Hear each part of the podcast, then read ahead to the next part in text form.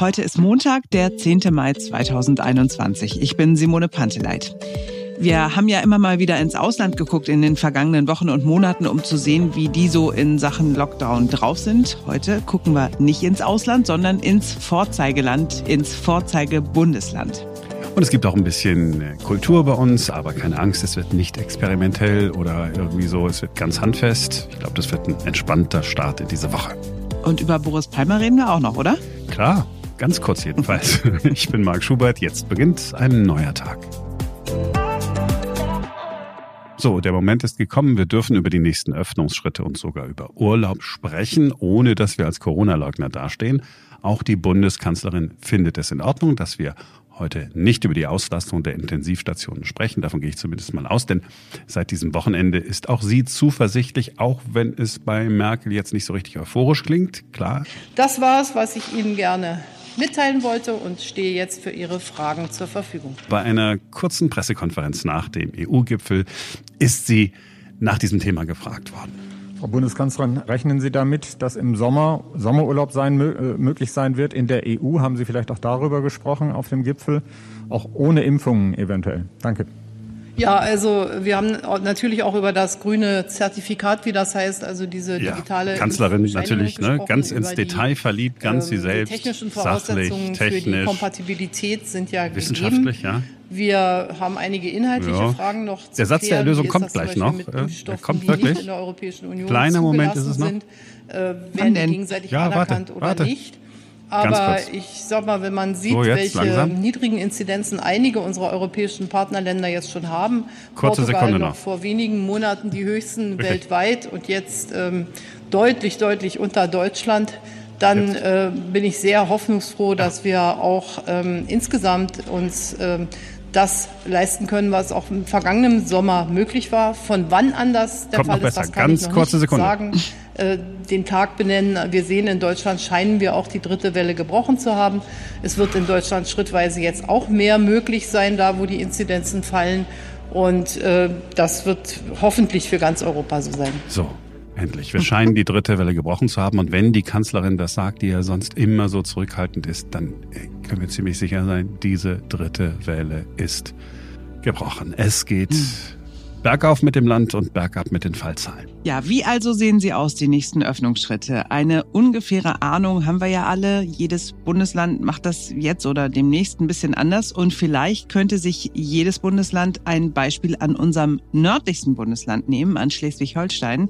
Da sind nicht nur die Fallzahlen niedrig, da ist man ganz offensichtlich auch nicht komplett überrascht davon, dass die Pandemie irgendwann mal ein Ende nimmt. In Kiel regiert CDU-Ministerpräsident Daniel Günther zusammen mit den Grünen und der FDP. Ja, was kann man also vom hohen Norden lernen? Darüber sprechen wir jetzt mit Dr. Bernd Buchholz von der FDP. Er ist Wirtschaftsminister in Schleswig-Holstein. Schönen guten Morgen. Guten Morgen, Frau Panteleit. Sie haben in Schleswig-Holstein das geringste Infektionsgeschehen in ganz Deutschland. Wie haben Sie das hinbekommen? Was können sich die anderen Bundesländer von Ihnen abgucken? Das ist äh, eine schwierige Frage. Ich glaube, wir waren sehr konsequent. Äh, Immer dann, äh, wenn tatsächlich irgendwo das Infektionsgestehen stark angestiegen ist, haben wir sehr frühzeitig echt hart gegengesteuert. Bei ähm, Schulen und Kindertagesstätten, bei Einkaufsmöglichkeiten. Wir hatten ja zu Jahresbeginn auch einen Hotspot der B117-Variante in Flensburg, wo die Inzidenzen kurzfristig fast bei 200 und etwas darüber waren. Wir haben aber durch die dann relativ harten Maßnahmen es immer wieder geschafft, das schnell runterzubringen. Heute sind wir in Flensburg bei, ich glaube, 40 als Inzidenz. Hm. Aber trotzdem ist es in anderen Flächenländern ja äh, doch auch deutlich anders. Also sind die Menschen in Schleswig-Holstein vielleicht auch ein bisschen disziplinierter als die anderen Menschen in Deutschland? Vielleicht ist es auch ein bisschen der Schlag von Menschen hier, der jetzt sowieso nicht sich permanent in den Armen liegt und äh, vom Grundsatz her ähm, mit Distanz ganz gut umgehen kann. Und vielleicht ist es auch äh, der Wind, den wir hier haben, dass draußen die Aerosole so schön äh, wegfliegen. Na, ich glaube schon, es ist im Ernst dann etwas, dass wir diszipliniert, aber auch wirklich konsequent eingegriffen haben. Deshalb haben wir seit Monaten jetzt bundesweit die besten Infektionswerte. Man verliert ja leicht den Überblick, gerade was wo erlaubt ist und war. Erst recht, wenn man in einem anderen Bundesland ist. Vielleicht können Sie für alle Nicht-Schleswig-Holsteiner noch mal kurz skizzieren, wie das in den letzten Wochen bei Ihnen ausgesehen hat. Was war in Schleswig-Holstein schon erlaubt, was woanders noch nicht ging? Wir haben ähm, frühzeitig schon die Lage gehabt, dass wir bei so einem Inzidenzgeschehen von 60, 70 die Außengastronomie eröffnet haben. Das heißt, dass wir gesagt haben, wer draußen sitzt, der kann eigentlich mit Abstand und mit Einhaltung der Kontaktbeschränkungsregelungen, die bei uns gelten, eigentlich niemanden infizieren. Wir haben im Einzelhandel ähm, viel zugelassen, mehr als äh, zum Beispiel die benachbarte Hansestadt Hamburg. Und wir hatten auch nur in zwei Kreisen am Hamburger Rand das Problem, dass wir noch über 100 lagen und dort das Thema Ausgangssperre machen müssen. Das heißt, bei uns war äh, schon eine ganze Weile lang viel möglich und dann haben wir gesagt, wir wollen Modellprojekte ermöglichen, um auch im Tourismus zu prüfen, was geht und was geht nicht. Ähm, und deshalb haben wir in vier Modellregionen zugelassen, dass man touristisch schon wieder aktiv werden konnte. Insbesondere an der Ostseefjord-Schlei-Region, also von der Eckernförder Bucht äh, bis hoch an die Schlei. In dieser Region ähm, haben wir schon am 19. April den Tourismus quasi gestartet mit einem strengen Regime, mit ähm, Anreise nur mit negativem Test, Test äh, immer wieder auch vor Ort und äh, in Eckernförde ähm, auch dann mit Tests, die man brauchte, wenn man abends in der Gastronomie sitzen wollte. Diese Bedingungen haben sehr gut angeschlagen und haben sehr gut funktioniert. Wir haben, sind gestartet am, am 19. April etwa in, äh, im Kreis Rendsburg-Eckernförde äh, mit einer Inzidenz von 55 und haben nach zweieinhalb Wochen Tourismus dort eine Inzidenz von nur noch Mitte 30. Das heißt, trotz der Touristen sind die Inzidenzen gesunken. Wir haben auch ein paar positive gehabt. Das waren in der Regel Einheimische und nicht Touristen. Und durch das viele Testen hat sich gezeigt, dass wir viel erreichen und das Inzidenz, das Pandemiegeschehen wirklich im Griff behalten. Weshalb wir jetzt gesagt haben, jetzt können wir das übertragen auf das ganze Land.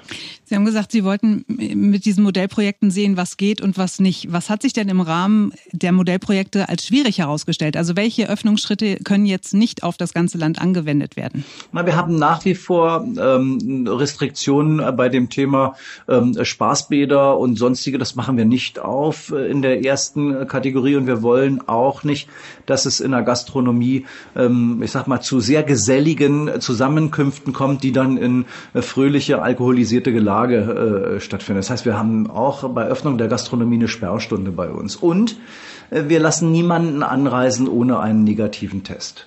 Äh, das ist, glaube ich, eines der entscheidenden Kriterien, dass man zu Hause sagen muss, okay, bevor ich losfahre und trotzdem darf der Test nicht älter als 48 Stunden sein, wenn ich ankomme, muss ich dafür sorgen, dass klar ist, dass ich hier nichts habe. 72 Stunden nach Ankunft, also nach dem ersten Test zu Hause, muss vor Ort im Urlaubsort nachgetestet werden und dann wird alle 72 Stunden getestet. Wenn man das nicht tut, muss man abreisen. Gibt es denn an jeder zweiten Ecke im Land Teststationen? Also ist es unkompliziert oder muss ich damit rechnen, alle drei Tage dann eine Stunde meines Urlaubs in der Warteschlange zu stehen? Na, in den Modellprojekten, in denen wir gestartet sind, haben wir äh, viele dieser Testkapazitäten aufgebaut und in den anderen Bereichen des Landes ist das jetzt genau ähm, das, was passieren muss. So allein in einer kleinen Stadt wie Eckernförde haben wir neun Teststationen äh, und wir haben da die Möglichkeiten gehabt. An dem Tag, als ich Eckernförde besucht habe, hatte man bis nachmittags um 15 Uhr 400 Menschen getestet.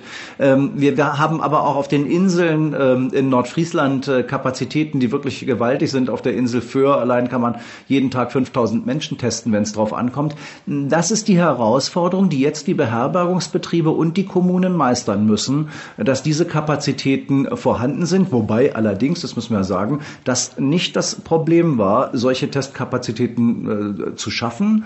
Ähm, Ärzte, Apotheker vor Ort, gegebenenfalls auch äh, umtriebige ähm, Unternehmen, die gesagt haben, ich kann mein Sonnenstudio zurzeit so nicht betreiben, deshalb lasse ich zu, dass da drin jetzt eine Teststation eingerichtet wird.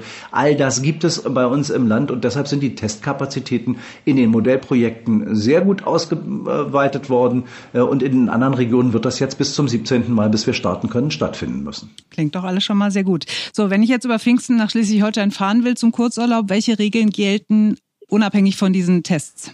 Na, es gilt natürlich, dass man die Abstandsregelungen bei uns auch einhalten muss. Es gelten Hygieneregelungen, die auch wichtig sind. Und es gilt, unsere Geta Kontaktbeschränkungsregelungen im Lande sind anzuwenden. Das heißt, in der Innengastronomie darf man nur mit fünf Personen aus zwei Haushalten auch an einem Tisch sitzen.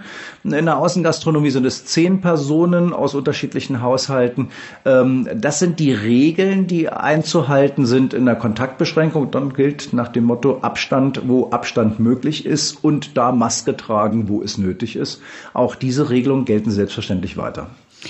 Sind denn jetzt schlagartig alle Ferienwohnungen und Hotels und Campingplätze gleich wieder auf? Also vielleicht auch, weil die eh schon mit den Hufen geschart und nur darauf gewartet haben, dass es endlich wieder losgeht? Oder haben Sie auch Rückmeldungen von Menschen im Tourismussektor bekommen, die gesagt haben, nee, wir warten mal lieber noch ein bisschen? Es gibt einige, die bei den Modellprojekten ganz bewusst nicht mitgemacht haben weil sie gesagt haben, das ist uns zu aufwendig.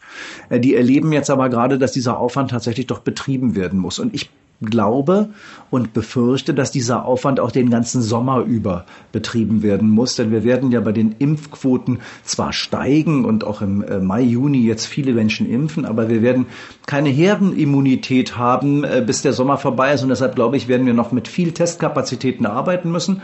Äh, und da glaube ich jetzt schon, dass ganz viele vielleicht nicht sofort ab dem 17.05., aber dann doch sehr bald einsteigen werden. Denn ähm, Tourismus in diesem Jahr läuft wahrscheinlich wahrscheinlich nur unter diesen Bedingungen ab und dann muss man den Aufwand eben betreiben. Das ist für die Touristiker ist das Aufwand, gar keine Frage, nicht unerheblich, aber der Aufwand muss betrieben werden, damit wir überhaupt öffnen können und die Pandemie trotzdem im Griff halten wollen, denn wir wollen hier oben in Schleswig-Holstein zeigen, dass in diesem Jahr trotzdem sicherer Urlaub möglich ist. Wie wichtig ist denn der Tourismus überhaupt für Schleswig-Holstein? Oh, der hat natürlich eine erhebliche Bedeutung in diesem Land. Wir haben 160.000 Menschen im Land, die von Tourismus leben und im Tourismus arbeiten. Ähm, das macht ungefähr 5, 6 Prozent unseres Bruttoinlandsproduktes aus hier. Das ist schon nicht unerheblich. Das kennt man ja auch.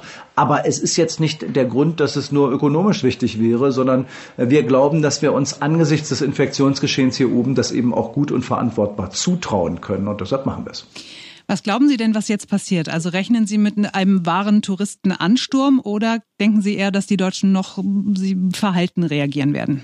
Ich glaube schon, dass, äh, weil es ja das, die erste Region ist, die wirklich so offen ist. In Niedersachsen gilt es ja nur für Landeskinder und äh, in Bayern weiß ich nicht, wie man da ähm, im Mai dann tatsächlich äh, damit umgehen wird. Ich glaube schon, dass wir mit vielen Buchungen rechnen können und müssen verstehe die Menschen auch, die wieder raus wollen, die an unsere Strände wollen. Äh, das wird sicherlich äh, schon äh, viel Trubel sein. Deshalb richten wir uns im Übrigen auch auf andere Maßnahmen der Besucherlenkung ein, die dann insbesondere für Tagesgäste eine Rolle spielt. Denn wir haben auch im letzten Sommer schon gesehen, dass es an schönen Wochenenden schon recht voll werden kann in den Hotspots, die wir haben. In Büsum, in St. Peter-Ording, aber auch an Timmendorfer Strand, Scharbeutz. Ähm, da werden wir mit Besucherlenkungsmaßnahmen gegebenenfalls auch reagieren können. Aber ich sage auch, wir haben in Schleswig-Holstein 1129 Kilometer Küste. Da sollte für jeden ein Platz dabei sein, wo man sich mit anderen Menschen nicht zu nahe kommen muss. Was wünschen Sie sich denn? Also, dass die Urlauber wirklich auch in Scharen kommen und auch die Wirtschaft im Land äh, ankurbeln oder dass sie es eher langsam angehen lassen? Ich wünsche mir, dass alle gerne kommen, aber verantwortlich und achtsam miteinander umgehen. Mhm. Was wir zurzeit brauchen, ist nicht äh, eine große Partyszene nachts am Strand äh, gleich zu Beginn. Wenn das später nochmal möglich ist, dann vielleicht. Aber jetzt gilt erstmal, wir öffnen, wir wollen sorgsam öffnen und wir wollen, dass achtsam mit den Bedingungen umgegangen wird und dass die Gastronomen, dass die äh, Beherbergungsunternehmerinnen und Unternehmer, äh, dass alle Beteiligten die Regeln, die strikten Regeln auch strikt einhalten. Denn nur dann, wenn wir verantwortlich damit insgesamt umgehen, wird es gelingen. Jetzt soll ja auch ähm, für Kinder und Jugendliche gelockert werden. Vom 17. Mai an Treffen mit bis zu zehn Personen sind drin möglich, draußen in festen Gruppen bis zu 20 Kinder. Auch kontaktintensive Sportarten sind erlaubt für Gruppen mit maximal 20 Jugendlichen bis 18 Jahren, habe ich gelesen. Freibäder sollen unter Auflagen öffnen dürfen. Jetzt heißt es ja auch, dass Kinder und Jugendliche die Pandemietreiber sind. Wie groß sind Ihre Bauchschmerzen mit diesem Lockerungsschritt, dass sich gerade da eben Kinder anstecken und das Virus dann in die Familien tragen? Also wir haben ja einen eigenen Expertenrat hier bei der Landesregierung und äh, dabei auch wirklich äh, sehr renommierte Virologen, die uns sagen, naja, also dass jetzt Schulen und Kindertagesstätten und das von den Kindern jetzt irgendwie das große Pandemiegeschehen ausgehen würde, das wäre ein bisschen übertrieben, das zu behaupten. Wir haben durch die Varianten offensichtlich ein höheres Maß an Krankheitsverläufen äh, bei auch Jüngeren, das ist erkennbar.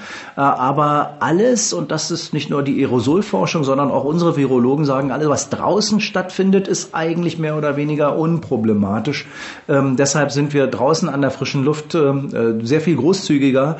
Äh, alles, was drinnen ist, bleibt unter relativ strikten Regelungen äh, so, dass man entweder getestet sein muss oder äh, dass man dann die Gruppen doch nicht zu groß macht. Es wurde ja angekündigt, dass die bundesweite Notbremse greift, sollte in einem Kreis oder in einer kreisfreien Stadt die sieben Tage Inzidenz über 100 steigen. Für wie wahrscheinlich halten Sie, dass das passiert und dass jetzt so eine Art Jojo-Effekt eintritt? Ausgeschlossen ist das nicht. Äh, das müssen wir einfach sagen, weil die Zahlen da hm, ja doch immer volatil sind. Das geht ja in manchen Kreisen schon aufgrund von Einwohnerzahlen, die gering sind, relativ schnell hoch und runter. Also es ist nicht ausgeschlossen. Trotzdem muss ich mal sagen, in allen Urlaubsregionen, ähm, die wir jetzt ja im Lande äh, öffnen zum Mitte Mai, sind wir derzeit bei so Inzidenzwerten zwischen 20 und 60. Also da ist ein ganz gehöriger Abstand äh, zur Notbremseregelung. Aber wenn die Notbremse äh, gezogen werden muss, dann wird sie gezogen. Da sind wir konsequent. Herr Dr. Buchholz, Sie sind gebürtiger Berliner. Was denken Sie, wenn Sie auf Ihre Heimatstadt gucken und den Umgang mit der Pandemie? Was würden Sie anders machen als die Kollegen im Berliner Senat? Das ist jetzt eine schwierige Frage, weil das immer die Bewertung von anderen Landesregierungen oder dem Senat in Berlin ist. Das maße ich mir nicht an.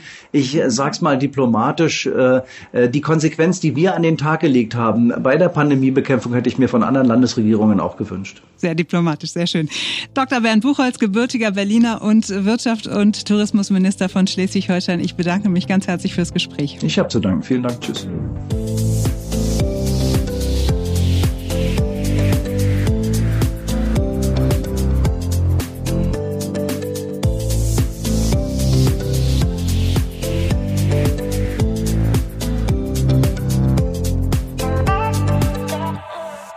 Also sieht doch alles ganz gut aus. Aber wie sehr Corona Künstler hat verzweifeln lassen, das wissen wir alle spätestens seit dieser unglücklichen Aktion alles dicht machen. Wir erinnern uns an die ironischen Schauspieler und Regisseure, die zwischen Kritik und Egoismus verloren gegangen sind. Wir dürfen aber nicht vergessen, dass die Branche an sich wirklich am Arm ist. Da leidet eine riesige Masse an Menschen im Stillen vor sich hin, die meisten davon länger als alle anderen in diesem Land. Kunst und Kultur waren die ersten Bereiche, die dicht gemacht worden sind, noch vor den Geschäften und vor der Gastronomie sind Veranstaltungen weggebrochen, Theater, Konzerte, Festivals, Messen, wissen wir alles. Nichts ist mehr gedreht, inszeniert oder aufgeführt worden. Niemand musste mehr geschminkt, frisiert, ausgeleuchtet, vertont, gefilmt oder kostümiert werden. Das trifft nicht nur ein paar Schauspieler und Musiker im Ego. Wir reden hier von 1,2 Millionen Menschen, die meist keine Fernsehpromis sind, die plötzlich kein Geld mehr verdienen. Wir sprechen darüber mit jemandem, der die Dramatik berufsbedingt sehr schnell erkannt hat, ein PR- und Eventmanager, der plötzlich auch nichts mehr zu tun hatte. Lars Meyer in Hamburg. Moin Moin aus Hamburg nach Berlin in die Hauptstadt. Schon vor Corona hat Lars Meyer mit seiner Firma Gute Leute Fabrik und dem Verein Mensch Hamburg Hilfsaktionen organisiert, zum Beispiel für Obdachlose. Mit Beginn der Pandemie ist das ausgeweitet worden für die Menschen, die durch die Kulturschließungen ihre Jobs verloren haben. Jetzt am Mittwoch startet eine Online-Spendenshow, inzwischen schon die dritte. Wir sammeln das Geld ein. Letztes Jahr sind durch zwei Aktionen insgesamt über 600.000 Euro eingesammelt worden. Und dann gab es ein gute Leute Kulturgremium, wo 14 sehr honorige Menschen plus meine Wenigkeit zusammengesessen haben und darüber diskutiert haben, welchen Anträgen stattgegeben wird. Wir haben 270 Leuten aus dem Kulturbereich und da vorzugsweise aus der zweiten Reihe tatsächlich Geld überwiesen, vom Maskenbildner bis zur Bühnenbildnerin. Die fallen halt alle hinten über selber, weil sie haben kein Angestelltenverhältnis, sodass sie äh, Kurzarbeitergeld bekommen können oder ähnliches. Und die haben zwar scheinbar eine starke Lobby, weil mit Kultur umgeben wir uns alle gerne. Die Wahrheit ist aber, äh, dass hinter den Künstlern, die im Scheinwerferlicht stehen, noch eine ganze äh, Menge schweigender Masse steht, die eben keine Lobby haben. Und an die äh, denkt man ganz häufig nicht. Ja, und bei denen kommen die staatlichen Corona-Hilfen ganz oft nicht an. Lars Meyer sieht das an den Künstlern, die er selbst als Manager betreut und in der Eventbranche. Da geht es Hamburg auch als Stadtstaat nicht anders als anderen. Ja, die Politik schiebt natürlich sehr viel und sehr gerne alles Richtung Berlin, denn die ganzen Maßnahmen und auch die Zahlungsverzögerungen entstehen nun mal leider bei der Bundesregierung, also nicht bei der Berliner Stadtregierung. Und äh, dass es vielleicht mal zu Verzögerungen kommt und das wirklich mit total dämlichen Ausreden irgendwie verargumentiert wird, das nervt mich viel mehr. Ich persönlich wäre sehr dafür gewesen, wenn wir den ganzen Laden mal sechs Wochen komplett zugemacht hätten, anstatt ständig auf und zu und ein bisschen auf und eventuell zu. Als Unternehmer ist das nicht nur total nervig für einen selbst, man muss äh, die Mitarbeiterinnen planen, man muss sein eigenes Geschäftsjahr planen, wenn es überhaupt noch Geschäft gibt. Und das ist halt großer Mist. Und deshalb hilft man sich selbst. Am Mittwoch startet Lars Meyer deshalb die nächste Spendenaktion, ganz Corona-konform online unter dem Titel Einer kommt, alle machen mit. Also einer kommt, alle machen mit, hört sich an wie ein schönes Wortspiel oder aber wie Lotto King Karl in einer unserer Promotion-Videos gesagt hat, wie ein sehr, sehr fairer Erotikfilm. Ähm, einer kommt, alle machen mit, bedeutet, dass ein er oder ein Nee natürlich sich auf die Bühne stellt, etwas zum Besten gibt und alle machen mit, alle kaufen sich Tickets ab 22 Euro. Ist ein sehr fairer Preis, aber immer noch viel zu wenig natürlich für das, was da geboten wird. Man kriegt ab dem 12. Mai eine wirklich dreistündige Gala, wirklich mit ganz vielen tollen Gästen und vor allen Dingen mit hervorragenden Beiträgen. Ich hänge noch so ein bisschen bei Lotto King Karl. ich auch. Was hat der nochmal? Ich wusste gar nicht mehr, was weiß er gar nicht mehr. Jedenfalls, für diese Online-Show haben sich über 20 Promis in den vergangenen Wochen allein und von null Publikum auf Hamburgs bekannte Bühnen gestellt und ihre Auftritte filmen lassen. Da ist mit dabei der Schauspieler Bjarne Mädel, die Moderatorin Ina Müller, der Kabarettarzt Eckhard von Hirschhausen. Ich weiß nicht, ist der Kabarettist? Nee, er ist, er, er, er ist davon überzeugt, dass er ein Kabarettist ist. Das ist auch völlig in Ordnung. Äh, äh Heinz-Rudolf Kunz ist dabei. Sebastian Krumbiegel von den Prinzen, Tagesthemenmoderatorin Pina Atalay. Ganz viele Hamburger Unternehmen machen Werbung für die Veranstaltung und selbst die Hamburger Polizei, die rollt mit einem vollbesetzten Mannschaftsbus durch die sozialen Netzwerke. Achtung, Achtung, hier spricht die Polizei. Einer kommt. Alle machen mit. Hallo aus dem Ohnsorg-Theater. Moin, moin, moin. Das, was Sie jetzt zu sehen bekommen, betrifft jede Altersgruppe damit wir bald wieder gute Nachrichten aus der Kulturbranche haben. Einer kommt. Alle machen mit. Die Solidarität-Streaming-Show für Hamburger Kulturschaffenden. Was wir machen, ist geil und ich freue mich derbe. Ich bin auf jeden Fall dabei. Bei Einer kommt und alle machen mit. Am 12. Mai. Es wird echt ein guter Abend mit so vielen geilen Leuten. Ich bin total froh dabei zu sein. Weh, ihr seid nicht dabei. Mit dabei ist auch Fernsehkoch Tim Melzer. Ohne seine Fernsehaufträge bräuchte er selbst wohl Spenden für seine Restaurants. So aber kann er anderen helfen. Ich glaube, dass die Säulen der Gesellschaft ja auf vielen Elementen besteht, zumindest auf dem Miteinander und dem Wohlgefühl der Gesellschaft erzeugen, ist natürlich Familie, Freunde, äh, Speis und Trank äh, ne? und natürlich aber eben auch Kultur, weil auch der Geist will ja äh, auf eine Art und Weise gefüttert werden. Und wenn du, und wenn du das jetzt Ganze als ein Gebäude betrachtest und diese vier Säulen und nimmst einfach mal zwei davon weg, was könnte dann passieren? Das Ganze stürzt in sich zusammen. Und ich glaube, das ist eine Situation, die wir gerade allen Ortens wahrnehmen. Und uns wird jetzt gerade erst deutlich, wie sehr uns das eigentlich fehlt. So, aber was macht denn ein Koch alleine auf einer leeren Theaterbühne? Er wird lesen. Und zwar im Unsorgtheater. Und zwar nicht plattdeutsch. Und es hat was mit Toast Hawaii zu tun. So, und alles andere gibt's dann für 22 Euro bei Ticketmaster, Reservix oder Eventim. Tim Melzer liest aus dem Toast Hawaii vor. Es kann nur unterhaltsam werden. Wenn Tim Melzer dabei ist, kann es eigentlich nur unterhaltsam ja, werden. Ja, glaube ich auch. Jeder Promi jedenfalls hat so etwa 10, 15 Minuten äh, Auftritt. Die Beiträge sind zu einem dreistündigen Stream zusammengeschnitten worden. Schön auch zwischendurch mit Moderation. Die ESC-Legende Peter Urban moderiert. Am Mittwoch wird der Stream freigeschaltet für all die, die ein Ticket haben. Das ist richtig. Also drei Stunden Show gibt es ab 12. Mai 20 Uhr wird das freigeschaltet. Man kauft ein Ticket bei Ticketmaster, Reservix oder Eventim für 22 Euro.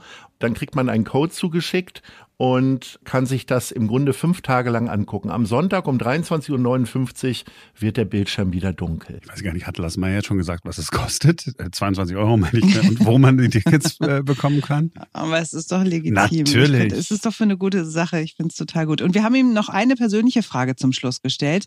Was hat denn er als Organisator selbst von diesem Engagement? Zum Engagement, ganz ehrlich, ähm, wenn ich das nicht machen würde, würde ich zu Hause sitzen und wahrscheinlich nur Netflix leer gucken oder die Playstation irgendwie bearbeiten. Und das geht einem ja total auf die Nüsse irgendwie mittelfristig. Dieser ganze Spaß, den wir da haben, weil ehrlich gesagt sorgt er ja für uns persönlich als gute Leute-Fabrik nicht für Umsatz, sorgt aber zumindest dafür, dass wir ein bisschen munterer unterwegs sind. Und ich glaube, am Ende wird sich das irgendwie vielleicht auch auszahlen. Entweder durch Karma oder vielleicht wird auch die eine oder andere Firma auf uns aufmerksam und sagt, hey, ich will endlich mal mit guten Leuten zusammenarbeiten, dann kriegt er das gerne. Guter Typ. Ja, finde ja. ich auch. Und eine gute Sache. Und das ist äh, eben was anderes, als sich in einen schicken, stuckbesetzten Alper auf die Couch zu setzen und dem Volk äh, sein Leid zu klagen, wie wir das ja erlebt haben, Herr Liefers. Insofern äh, vielen Dank, viel Erfolg für die Aktion und natürlich Grüße nach Hamburg. Vielen, vielen Dank zurück und äh, macht mit. Danke. Ahoi. Machen wir mit. 22 Euro waren es, glaube ich. Ne? Einfach googeln nach einer kommt, alle machen mit. Ich bin mir sicher, ihr landet für 22 Euro bei irgendeinem Ticketdienstleister.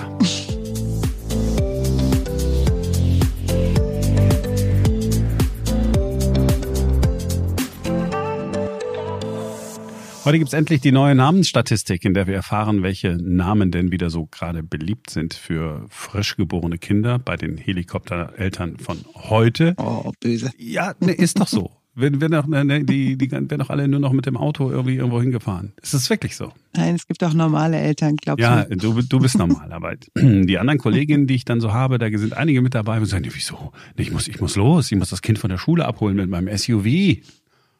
Ja, aber im Moment, aber der fährt denn doch kein Bus. Doch, doch, natürlich fährt er ein Bus, aber ich würde ja meines, ich würde ja meines Lebens nicht mehr froh werden können, wenn äh, das Kind in der Bustür klemmen hängen würde oder was weiß ich. Nein, ich, ich weiß, es ist unfair, aber ich weiß auch, es ist früher anders gewesen. Ich sage nicht, dass es besser gewesen ist. Wo wir bei früher sind, die Gesellschaft für deutsche Sprache macht das mit dieser Namenshitliste seit 1977. Heute wird die Hitliste für das vergangene Jahr veröffentlicht, weil für dieses Jahr wissen wir ja noch nicht, ne, welche Namen gegeben werden. Wir haben mal geguckt, ähm, welche Namen äh, früher so beliebt waren. Äh, springen wir mal 40 Jahre zurück ins Jahr 1980. Da war die Welt noch ziemlich in Ordnung namenstechnisch. Äh, beliebteste Mädchennamen Stefanie, dahinter Sabrina, dann Christina und Christine. Bei den Jungen auch alles sehr gewöhnlich. Christian, Michael und Stefan. 1990, zehn Jahre später, passiert da vorne auch nichts. Bei den Mädchen Anna, Christina, Katharina. Bei den Jungen Daniel, Christian und Alexander. So, dann im Jahr 2000 ändert es sich ein bisschen. Bei den Mädchen Marie, Sophie und Maria. Bei den Jungen Alexander, Maximilian, Lukas und auf Platz 4 Leon, von dem man ja sagt, der Leon sei der neue Kevin. Und vor, ja, hat man mir gesagt. Und vor zehn Jahren dann ganz vorne Sophie, Marie, Maria, bei den Jungen Maximilian, Alexander, Paul und wieder der Leon. Genau, der neue Kevin sozusagen. Ja, genau. Der inzwischen so berühmt-berüchtigte Kevin ist äh, tatsächlich in den Hitlisten in den anderen Jahren kurz aufgetaucht, aber weil sich alle lustig drüber gemacht haben über diesen Kevin, ist er schnell wieder aus den Top Ten herausgerutscht. 1991 ist Kevin auf Platz drei in den alten Ländern, auf Platz fünf in den neuen Ländern. Im Jahr zuvor war der Film Kevin allein zu Hause im Kino und Kevin Costner war in der Zeit auch sehr populär. Ich habe ihn auch sehr geliebt mit hier Robin Hood und der mit dem Wolftanz und so weiter. Also das war vermutlich der Grund. 1992 äh, Kevin im Westen und Osten auf Platz 5, 1993 auch noch. Dann rutscht Kevin langsam ab. 1995 im Westen ganz raus, im Osten nur noch auf der 9. 1996 ein letztes Aufbäumen im Osten und danach ist er dann aus den Top 10 komplett verschwunden. Und ich vermute, Kevin Kühnert wird jetzt wahrscheinlich auch nicht dazu beitragen, dass dieser Name wieder nach vorne nee, rutscht. gehe ich auch nicht von aus. Ich weiß auch gar nicht, woher das gekommen ist, dass man den Kevin so immer so als den Sohn von Öko-Eltern irgendwie dargestellt hat, aber ist halt passiert. Ähm, ja, weil wir bei den Namen sind, die, die jetzt im Moment wahrscheinlich nicht so beliebt sind. Äh, der Name Boris wird auch nicht ganz vorne landen in diesem Jahr, vermute ich mal. Dafür hat Boris Palmer ja gesorgt mit seinem N-Wort, hm. Zitat, das böse Wort, das wir hier nicht sagen dürfen. Jetzt soll er aus der Partei fliegen. Ich weiß, ich bin ja jetzt wieder ein bisschen zu liberal. Ne? Wir hatten das ja in der vergangenen Woche schon, als es mhm. ne, um Lehmann ging und so. Aber mhm. ich meine, man kann doch nicht jedes Mal jemanden ausschließen und wegsperren, wenn er über die Stränge schlägt. Ich meine, sicher, er hat wahrscheinlich überzogen, aber muss denn immer jeder sofort im Nichts verschwinden, weil er was Falsches gesagt hat, ob bewusst provoziert hat oder aus Versehen? Mir geht das alles ein bisschen zu weit. Ich, ich fand das auch bei Lehmann oder Ogo eher semi alles. Das würde ich jetzt überraschen, aber ich bin da total bei dir. Oh. Tatsächlich. Ich bin auch langsam ein bisschen, bisschen müde. Ja, dieses, dieses permanente Provozieren und so. Also das, ich glaube, dass Boris Palmer hatte ja Bezug genommen auf einen angeblichen anderen Tweet von einer Frau, jungen Frau, die irgendwie geschrieben hat, dass Dennis Aogo Ach, komplizierte Geschichte. Ihr wisst Mhm. wahrscheinlich davon. Ihr habt es wahrscheinlich schon gelesen. Oder Nein, nein, nein, nein, nein, nein, nein, nicht sagen. Aber Boris Palmer hat Bezug genommen auf ein, auf eine, eine Nachricht einer Frau und da kam dieses N-Wort halt auch vor. Das hat Dennis Aogo selbst äh, verwendet und deswegen hat der Boris Palmer das dann benutzt. Und ja, ich finde auch, komm, lass jetzt mal alle die Kirche im Dorf. War auch scheiße von Boris Palmer, muss man sagen. Aber ähm, ja, ich finde auch, also wenn nicht so ein bisschen auch Diskurs und äh, Diskussion und Vielfältigkeit in der Partei erlaubt ist und man sich irgendwie auch aneinander reiben kann und das nur noch so eine konforme Masse ist, dann macht es ja auch irgendwann überhaupt gar keinen Spaß mehr. Ja, ich, ja. Also Ich kann das gerne nochmal sagen. Ich habe in meinem Leben auch schon viele Dinge äh, gesagt, die mir leid getan haben. Und wenn man mich dann sofort immer ausgeschlossen und weggesperrt hätte, sozusagen, hm, schwierig, wäre wirklich sehr, sehr schwierig. Also ab und zu mal, jetzt nicht regelmäßig, ne, Simon, du kennst mich ja. Ich bin eigentlich. ja, das macht er nur, wenn das Mikro aus ist. Sagt er so. Ja. ja alles gut. So. Nein, deswegen, ich bin da ja auch dabei. Es ist, es ist wirklich, also wahrscheinlich hat es auch einfach ganz viel mit diesen sozialen Netzwerken zu tun. Ne? Und das köchelt halt heute auch viel mehr hoch, als es früher getan hat, weil jeder was dazu sagt, weil immer eine neue Sau durchs Dorf getrieben werden muss. Und Und jeder darf sich sofort Ich empören. bin auch sehr dafür. Jeder empört Ja. sich immer so. Und ich, man empört sich, ich, ich kenne das ja auch, man liest und denkt so, was ist denn da los? Und dann kommt der nächste, bestätigt einen. Genau. Wir empören uns permanent, ohne wirklich alle Fakten zu kennen und deswegen alle mal entspannen, alle mal ruhig in die neue Woche starten, alles wird gut. Ein wunderschönes Wort zum Schluss. Simone, Das Wort zum Montag. das war's für heute. Äh, danke, dass ihr dabei wart. Morgen ist wieder ein neuer Tag. Bis dahin. Tschüss. Der Moment ist gekommen. Wir dürfen über die nächsten Öffnungsschritte und sogar über Urlaub sprechen, ohne dass wir als Corona-Leugner dastehen. Der Moment ist gekommen. Aber ich, denke, ich kann es nicht sagen. It's so easy. It's so easy. Der Moment. Ich hatte so wenig Kontakt zu Menschen, Simone. Du bist das erste Wesen, mit dem ich sozialisieren kann. Deswegen bin ich jetzt so aufgebracht. Auch die Bundeskanzlerin findet das in Ordnung. Ja, und wir wollen wissen, was wir vom Hohen Norden Hessen. Ja, und wir wollen wissen, was man. Entschuldigung. Nein, es ist erleichtert. Danke. Ich hab, wenn du da jetzt durchgekommen wärst, wäre wahnsinnig geworden. Ja, kann sein. Entschuldige, dass ich langweile mit meinem Scheiß. Alles gut, ich bin einfach gerade aufgestanden. Man hört es, glaube ich, auch ein bisschen. Ich bin noch so ein bisschen, klingt noch ein bisschen verknautscht. Ja, aber es klingt ganz sympathisch.